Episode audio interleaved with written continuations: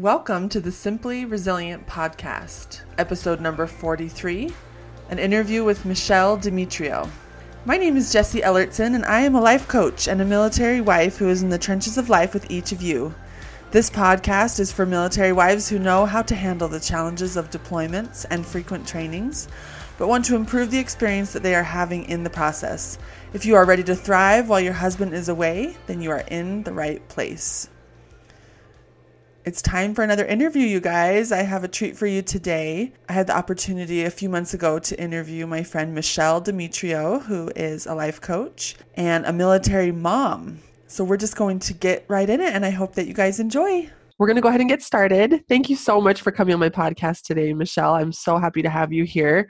I'm going to introduce you a little bit and then we want to hear a lot more about you. So, today I have on Michelle Demetrio, and she is a life coach like me. And she also has a son who was in the military for nine years. And she's going to share with us some of her experiences being a military mother. So, welcome, Michelle. And would you mind just telling us a little bit more about, about you and, and who you are and some of your experiences in the military? We'll just start there. Hi, I'm Michelle Demetrio.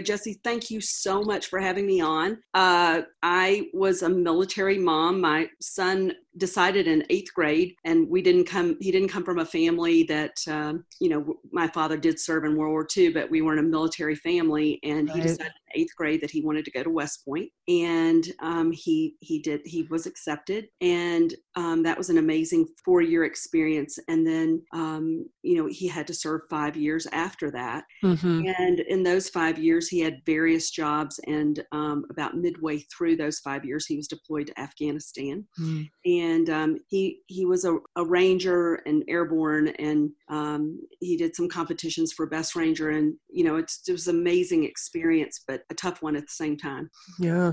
How did it feel for you and that as that eighth grader came to you and said, Mom, I'm going to West Point and like all that that involves? Ironically, I had a college roommate whose uh, husband, they were later married, um, ended up going to West Point, and so I had actually been to West Point a couple of times. Oh, wow. So you had so a little bit of context. A little bit of context, mm-hmm. a little bit. Let me uh, say that for sure. It was a very little bit, and I just said, "Well, do you realize all that that entails?" And you know, he actually had kind of done his homework on that, and then uh, we we moved, and he met a kid who's who's older than him that was tr- trying to get into West Point and had an older brother at West Point, and then this fellow kind of became a mentor to him. Oh, cool! And um, then it was just it was like, oh, there there can't be anything else. And I just remember every night he would say, you know, starting in his junior year when he had to drop his packet for West Point, it was, oh my gosh, do you think I'm going to get in West Point? What if I don't get in West Point? You know, so it was a real passion, and he had an experience where he went to a summer, I think it's called summer leadership seminar. The his summer before his senior year. And that was a great experience because as a civilian, I, I joke and say they were allowed to treat a civilian as badly as they possibly could. Oh, and it was an amazing experience though, because I don't think certainly an academy, and that's really all I can speak to in that respect, is, is certainly not for everyone. And mm-hmm. I can't imagine a more miserable place if it's not your passion. And that was a great experience because he really, real, I mean, it just sealed the deal for him that that is exactly what he wanted. Wow. It's cool to see that there can be so much opportunity in that misery, like you said, if it's your passion. Like exactly. if it's not your passion, you're just going to be miserable. But if it is what you want, then that there's a huge opportunity there. That's so cool. It was a calling, you know. That's yeah. what it came. That's how it really felt for me for with mm-hmm. when I saw his this passion. That's so cool. I also like how you mentioned that he did his research. I remember when I first let a, one of my close friends know that you know we've decided to join the military. We were married when we joined. And she said you know that means he could get deployed right? And i was like yeah like when you make this decision you know you're signing up for the whole package. And like it sounds like your son really was able to see what all that it would involve as he as he headed toward that decision. I mean you don't sign up thinking i'll sign up but hopefully i won't i won't ever get deployed like they sign up to go it's yes so and cool. it was fascinating too because he signed up um, in a time of war yeah. and uh, then midway through his the five years that he served um, post post West Point, um, he was his fear was that he wouldn't be deployed. Right, and I, I liken that to a surgeon going through years and years of training and study, and you know their goal is to do surgery, and that they're never allowed to do surgery, and that's exactly what it would have been devastating for him. And and i found that with many of the people that he was working you know working with and the people he had gone to school with as well it was if they had not gotten deployed it would have been absolutely devastating. Yeah and it's an essential yeah it's hard as a mom to hear you know you want yeah. your child to to achieve everything that they want to achieve and experience what they want to experience but to hear your child want to be deployed yeah it is was it was a staggering thing yeah especially to a war zone that's it's very it's humbling like you're very proud of them i'm sure you know i'm, I'm proud of my husband when he expresses those same sentiments but it's also it's very challenging. It is. It is. Yeah. Okay, well, let's talk about his deployment for a minute. I mean, it sounds like he had a pretty, you know, exciting career with West Point and then the five years after. Um, but the main thing I like to focus on with my listeners is dealing with deployment, dealing with the hard things that come with deployment and how we really will battle our brains during that time. Now, when he was deployed, you didn't have these life coaching tools. Is that correct? Oh, I did. That you not. know now. what a shame. yeah and so you know now i mean you can look back now and see what a difference that would make. But let's just talk about the michelle you were at the time as you went through. How long was he in afghanistan? He was in afghanistan i believe for nine months. Nine months. Okay and what year was this? That would have um, i can tell you june 29th 2013 he deployed. You're like i've got the date. It's solid right here. Those kind of things we they they just are they've got a spot in our brain and they they stay oh, there. forever so in 2013 okay so tell me a little bit about that deployment, what it was like for you as a mother and worrying, wondering, not having all the information you want. I don't know, just how did that go for you? What was that experience like? Well, you know, initially I felt like I was so prepared by West Point because there was such a support support system there. But then when it when that, you know, when that call is made and you know it's going to happen, it's like all of that does kind of go out the window. And again, again, I didn't have the tools I have today, so I probably wasn't managing my mind very well. That day was one of, I can honestly say, one of the hardest days of my life. And it was about two or three days before I felt like I even had myself back.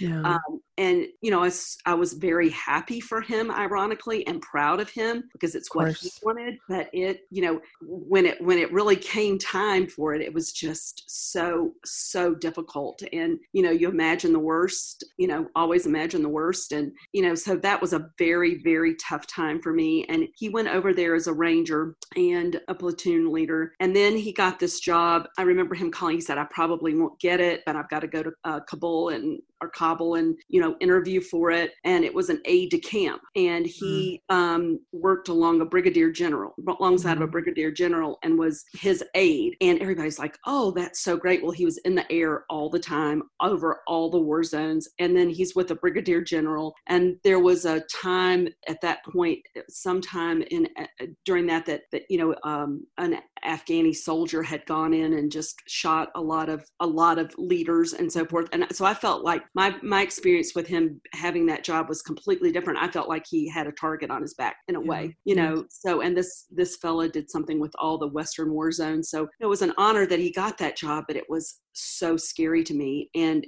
it was so i felt so blessed that we could facetime and that was infrequent but it we were able to you know i was able to see him and i could see his happiness and his passion and you know and he was very very tight-lipped about what was going on yeah. and uh, didn't talk you know didn't really didn't talk to me about that at all mm. and um, you know then just you would you would hear about deaths and so forth and it's always you know and and fortunately a lot of times he could uh, i believe text or maybe i believe he could text or maybe he emailed and just said you know you're going to hear about this. I'm fine. That was always so reassuring. So reassuring but, mm-hmm. yeah but it's just tough just tough you know? Mm-hmm. There was you know just during that time it was just tough. I just wanted him out of there but at the same time i wanted him to do what he wanted to do and it was very conflicting. Yeah and you could tell that he was having the experience that he wanted to be having but it's so it's challenging for you but but also for him probably in ways as well. Oh and i'm sure you know and and uh, i know when he came back and i asked him about that and he just said i saw plenty and that's all i want to say. Yeah.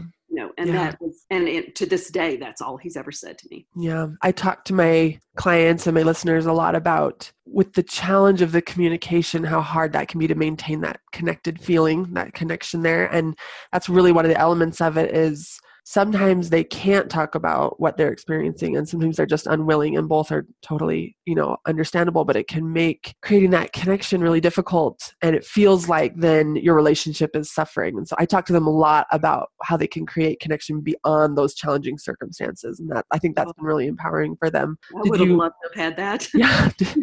Did you find that to be the case? You kind of felt distant from him when you weren't able to oh, it was, connect the way you usually did. Like, you know, it was such a disconnect, and it was mm-hmm. so it was so difficult as a mom that had been a very involved mom in my kids' lives, and I felt like I have three sons, and uh, they're very very close in age, and they they always had shared a lot with me. I felt, yeah. and to not not have that um, same level of communication and connection was you know and I, I guess i just kind of fool myself when he was stateside or when he was at west point that you know we were able to communicate regularly and we still had an open that really open communication and then when he was deployed and that just shifted so drastically it yes. was really really tough and and you know you want to be respectful and at the same time i so wanted to just have that feeling of connection with him. Yeah. Well and i think another thing that's so powerful that i help my my clients understand is like you rationally understand why they can't speak to you or why the conversations can be challenging and yet you're still feeling really conflicted about it and that's that's a like a very tumultuous place to come from. So as soon as they're able to understand like i can rationally understand why we're uh, struggling like why it feels hard to connect and then here's what i can do about it instead of just like so then what you know nothing to be done really is where they're coming from is that kind of a that disempowered place of what what can i do to connect? Because because he can't talk you know? And especially i mean okay. i'm a mom i can't even imagine as a spouse. Yeah. You know i know he was he had a very serious girlfriend at the time and they're now married. Oh nice incredibly i mean oh. throughout it all so incredibly supportive oh that's wonderful. It, it, she was a, she was very communicative with me and we really did support one another i felt like mm-hmm. but again you know we didn't have the tools that you're offering your clients yeah we didn't have those tools and even the resources i would say. So it was it was really wonderful to to have someone that loved and cared about him yeah. to have that connection. And at the same time you know as a spouse i i really can't even wrap my head around what mm-hmm. that would you know of course communication for a mom is important but communication for a relationship with a spouse Your would be so, you know, and just having the absence of that i can't yeah. comprehend. They're both very very difficult.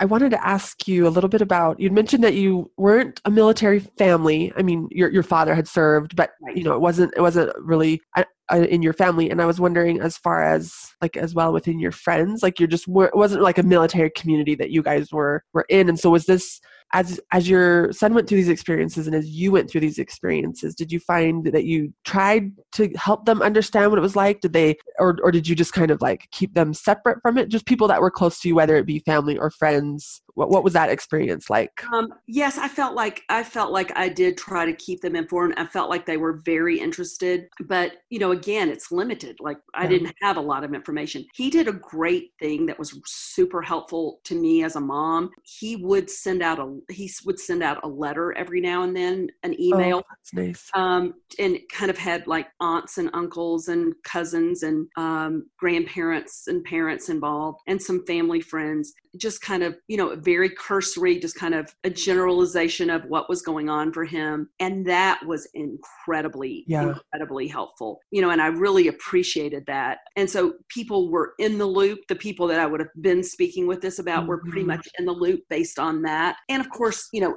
he was always when i would connect with someone have you heard from your son have you heard from your son and yeah. that was um that was but then the thing that we were told is like not to put anything on social media and not to yes. put any pictures anything uh, with tabs anything that somebody could identify was identifying in any way shape or form and there were several times when friend, his friends or uh, well-meaning relatives and friends yes. uh, would post that on social media and you know a little more detailed than would have been acceptable and i just remember those things trying to shut that down very quickly but mm-hmm. other than that communication you know just telling them what you could tell them and then those letters that he those emails emails that he did send out were incredibly helpful. And then I didn't feel like it was upon me so much to have to do that with them because they had it straight from him. Yeah. And that was like all I couldn't say any more than what he had already said. Well, that's great. And it takes a little bit of that pressure off you because even if you understand what he's doing, they have all the words. Like even as my a wife of a of a soldier, I can't use all the right words, even though I've been in this for so long, to explain exactly his job and exactly what he's doing and exactly who he's working with. So it's really nice when they're able to do that. And then you can answer the questions that do work for you, but you're not trying to come up with all the perfect lingo to really explain the job. I would have done poorly at that. so good. Yeah. Another thing that I've found, and so have some of my listeners, is it can be really interesting and challenging to have the, the important people in your life. They, they're very interested. They really care but there's no way they can get it because they haven't gone through it. They won't ever go through it at this level. But they they seek to they want to support you and connect with you on this experience that you're having. And so that's another thing that i try to help them problem solve a little bit is you know either just saying you know it's okay that they don't get it and they never will or find ways to connect with them in a way that that, that they that the people in our lives will at least sort of appreciate what we're going through because it's so it's so huge and they want to be there for us, but it can be challenging. I would ac- actually ask people to send him a letter or send him, oh, you know, yeah. and there, you know, I would like this, like, would you be willing to send him a letter? And that mail call, I think, is so important for them. Uh, that like yes. hard copy. We're so used to being in an instant world, but yes. something that was tangible, something that they could, you know, that he could hold on to. And you know, if I felt like there was a person that might be really the perfect person for him to hear from in a in a in a certain period, based on the little bit of information I did have, I would I would reach out, and I had my little network that supported me so beautifully and supported him, and um, they they were terrific about that. Oh, that's wonderful. Another question that I have for you is that I'll notice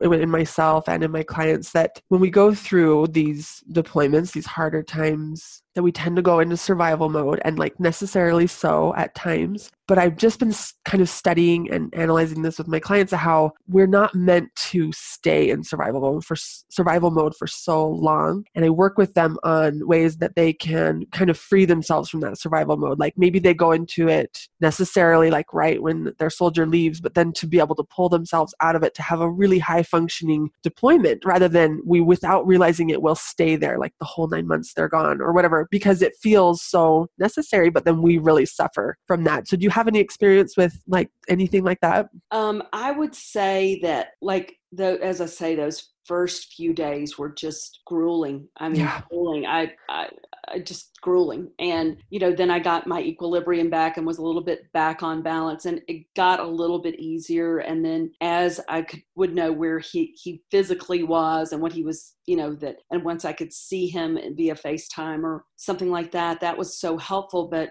I just feel like, you know, exactly what you said, Jesse. It's so important that we not stay in that survival mode. And. I feel like I, I think I felt like I had released that. Like, okay, he wouldn't want me just being so uh, i don't can't even think of another word other than survival mode he wouldn't yeah. want me in that place he wouldn't want me to be living my life that that way so i did you know made every effort to live my life normally yeah that's yet so i will say when he came home and i met him when he came home and hugged him for the first time i cried like i have never cried. And and i br- breathed in a way that i know this may sound ridiculous but i didn't realize how tense I had been, and that it was just it was a release that I had never experienced before or since, and it was just like I guess just a um, you know just he's back, he's alive, he's whole. Mm. You know that was just that was one of the most I, I will never forget that moment. Mm, that's so beautiful. Mm-hmm. Well, and you can see how even though you were making a lot of efforts to live your life normally, you were still like holding your breath and that's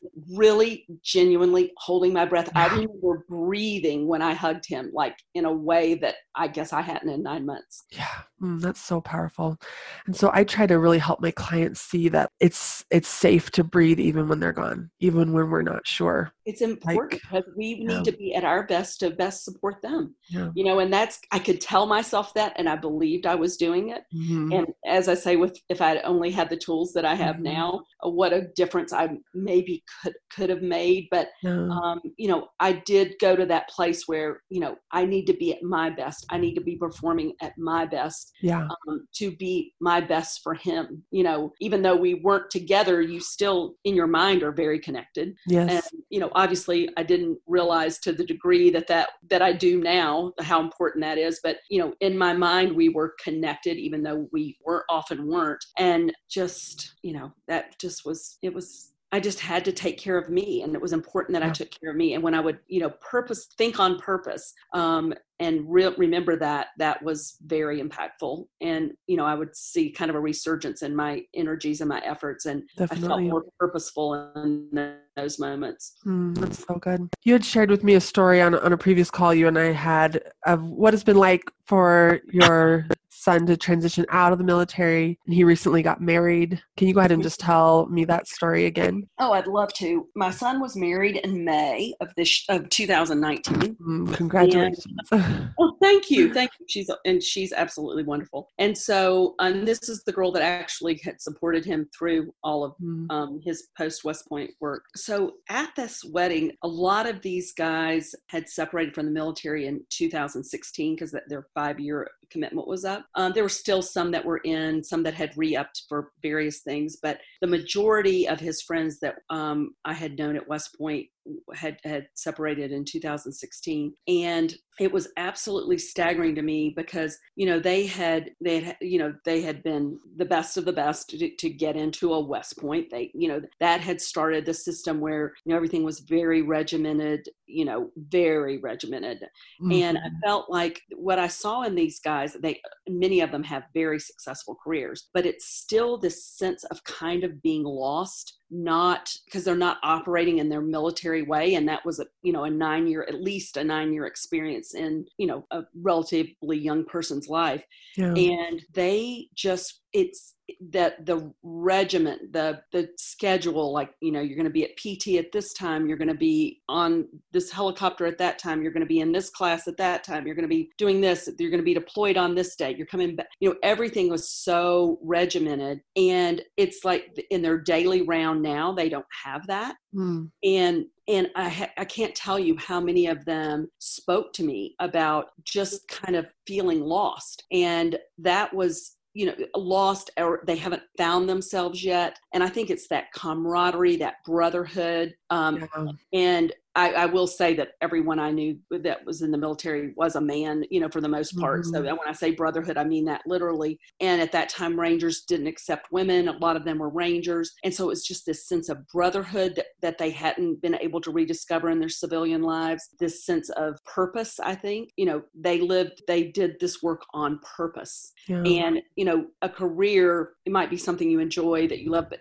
I, I, didn't get the sense from any of them that it was as purposeful as the experience that experience that they had had in the mil- military, mm. and then just the uh, the the routine of everything was you know they're very disciplined as a result of their military experiences and they were doing their best to recreate that but the routine that was imposed upon them was no longer there mm. and many of them are entrepreneurs so again you don't have any you know any boundaries any uh anything put into place for you like uh, this is how a corporation does it this is what we're going to do and so it was just a very for me it was really interesting that they they're almost their footing they hadn't found their footing in the civilian world yet mm-hmm. and would you say that your son is is or was having a similar experience or i would say i would say i would say that he's still struggling he is an entrepreneur mm-hmm. and he's done some things to really you know in in the community in which he lives he's done things to you know he has is trying to get his business to where he only hires veterans you know with that um, and then he he quickly realized that this routine was very important to him and you know in terms of when he gets up you know, I get up, I go work out. Uh, you know, the, even that, the physical, you know, the PT, the physical bit isn't is no longer imposed on you. That's something you yeah. choose.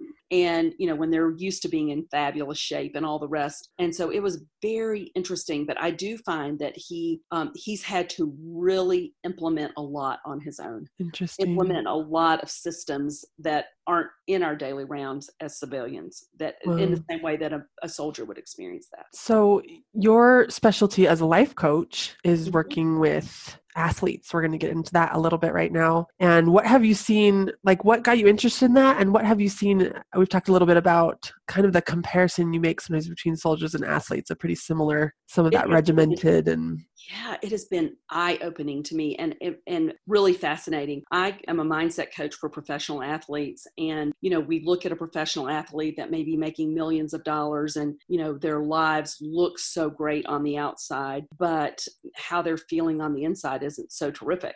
Right. And, in many, many cases. And what I can't have come away with in my work with professional athletes, as I said earlier, I have three sons, and through them, a lot of their friends ended up being professional athletes. And that was kind of my connection. And then it was just I guess it was was it a year ago that the NBA, for example, said that you know there there had been several famous players that said mental health was such an issue in the NBA, mm. and that they these players had come out and talked about what they were struggling with. So the NBA put in place put a mental health professional on every team. Oh, great. And and so what that was that was like kind of like oh this is this is something that that really speaks to me. And so that's how I got involved in the I had made decided that that was going going to be my niche. And then it just, the timing was absolutely perfect. But what I see so much, a player that I'm a professional basketball player that I, I know, he said, you know, a professional athlete really has dies two deaths. Once one when they leave their sport and another when they actually die and that mm-hmm. that when he said that to me it, it, brought up soldiers to me immediately i just find that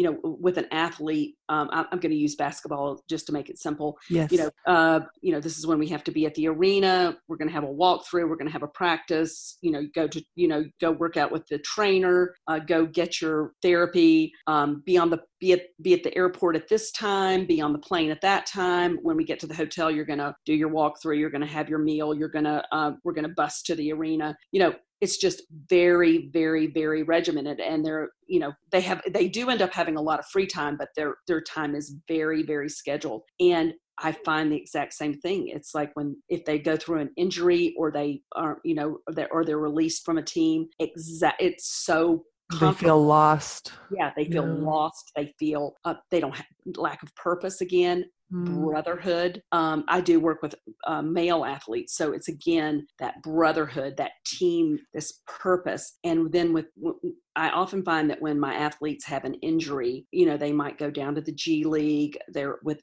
they're you know they're not in the flow as they were. They don't have that sense of purpose, or when they're released from their team. Again, it's just it's um it is that first death, so to speak. Yeah. And I think it's I think it's the lack, lack that there's not the routinization that we see um, in their daily rounds that they have, you know, as when they are playing a sport or when they are in the military. And again, I just find those um, that to be a big, big issue for them. And it's some of the, you know, some of the toughest situations I have come up are when a player's injured and kind of out of that routine, mm-hmm. or when they are when they separate. That's a real if they've done coaching um, prior to being separated or released from the team, that that they they have been able to prepare themselves, and that's where we see, you know. And I just think about soldiers if they could get this help, and you know, just to be able to prepare and to know what is on the other side of this. Um, and I don't, I just think it's kind of like you're thrown in there and, you know, this is what I'm doing, this is what I'm doing. But that one of these days is going to come to an end for both an mm-hmm. athlete and a soldier. And um, it's a very, very tough time in their lives. It's a, it's, it's a loss of identity, I would say. You know, again, it's, it's ironic. They both wear uniforms. They both, yes. um,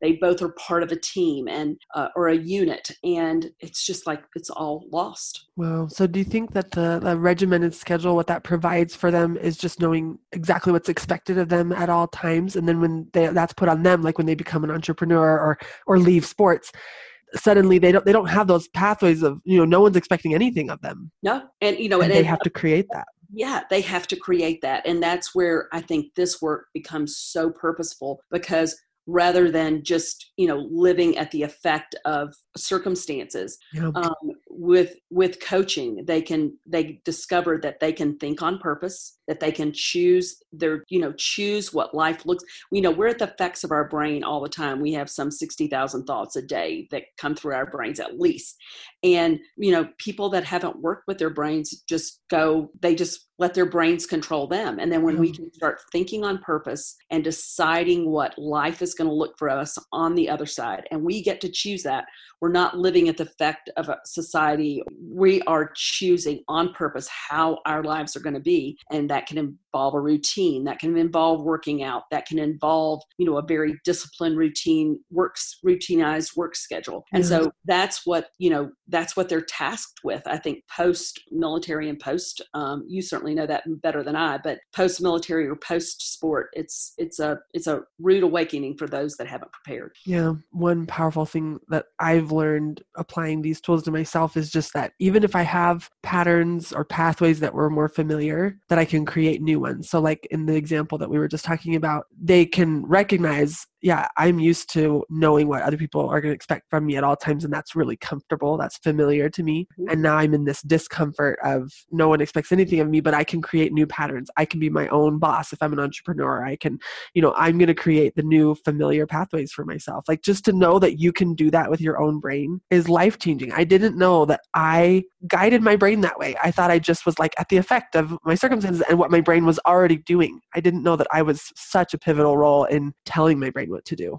You know it's like it is so powerful and so life changing and it's something that i picked up on that you said is that you know the discomfort of yes. creating that and that we can learn that being uncomfortable is not is nothing to be afraid of. It doesn't have to be painful. You know it's what we're thinking about that and that discomfort that is really when we're in discomfort is really when when we're giving ourselves the opportunities to propel ourselves forward Hmm. because if you're just in you're comfortable and you're just living at the effect of your brain and you're not making decisions and you're not living purposefully you're not designing your life that is that is comfortable our brains want to go to that place and so when we're doing something different and we're taking charge and we're thinking on purpose and controlling what our thoughts are and and designing our lives and outlining how it's going to be it's it's puts us on the path that propels us forward oh so is that something you work with your athletes on a lot the discomfort on purpose Oh, well, our coach, Brooke Castillo, the quote, I believe it goes something like discomfort is the currency to your dreams. Hmm. And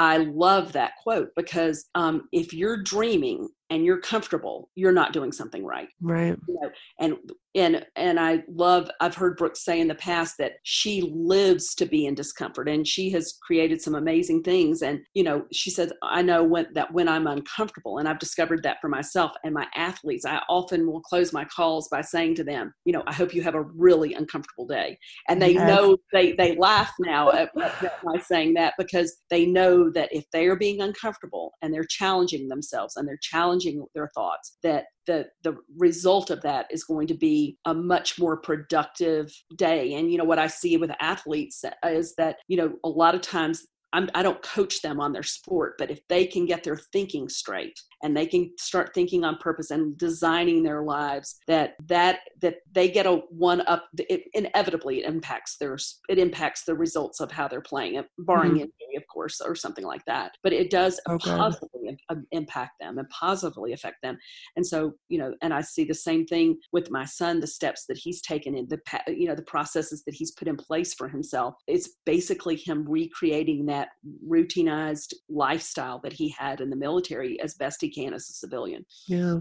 I love the way Brooke talks about discomfort because it's like not only does she allow it, but she invites it in. And it's not that you would go seek it out, but it will it occurs naturally and it will occur Right. naturally in life. And you're like, come on in. Like I I've got you. I'm I'm great at feeling uncomfortable. Like that is that is such an amazing mindset to take on. And I wonder with your athletes, it's interesting because obviously they know how to deal with that discomfort. They work really hard in their sport, which can be very uncomfortable, like physically and Oh yeah. all the things they've had to put themselves out for. But then I wonder if it's in their normal life when the discomfort comes that they're like, wait, wait, wait, I'm willing to be uncomfortable on the court, but not so much in my normal life. I'll put my body through anything. You know, I'll put my Uh. body through anything. I'll challenge myself. I'm going to be the best in my sport. But what what ends up happening is, um, you know, as I say, they an athlete's life is very regimented, but there uh, there is a lot of free time. yeah. Um, and you know we start seeing them buffer with a lot of things and um,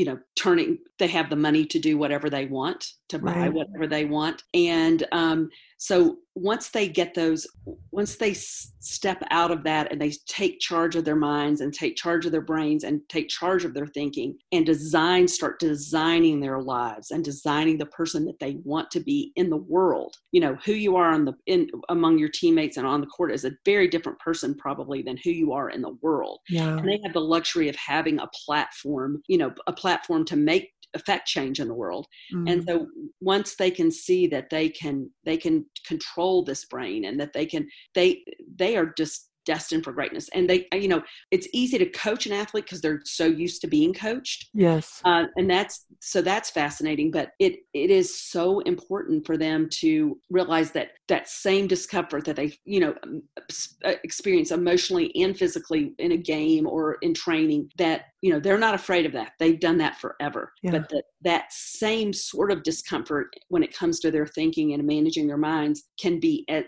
equally as rewarding as that physical discomfort that they go through to be the best they can be Oh, and they can create that same willingness in their regular life Yeah, and really benefit. it. They create it you know Oh, that's so good.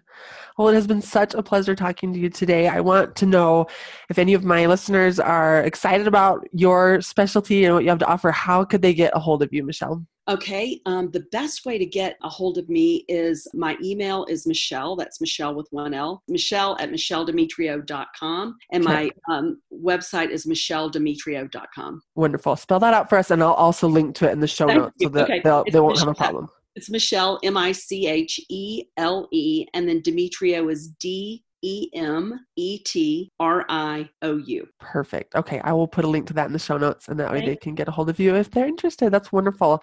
Thank you so much for sharing your experiences with us and a little bit about your your specialty, your niche, and your life coaching experiences. It's been such a pleasure to have you on today. I so appreciate being invited, Jesse. Thank you so much for having me. Absolutely. Have a great day. Thanks, Michele. Bye. Bye bye.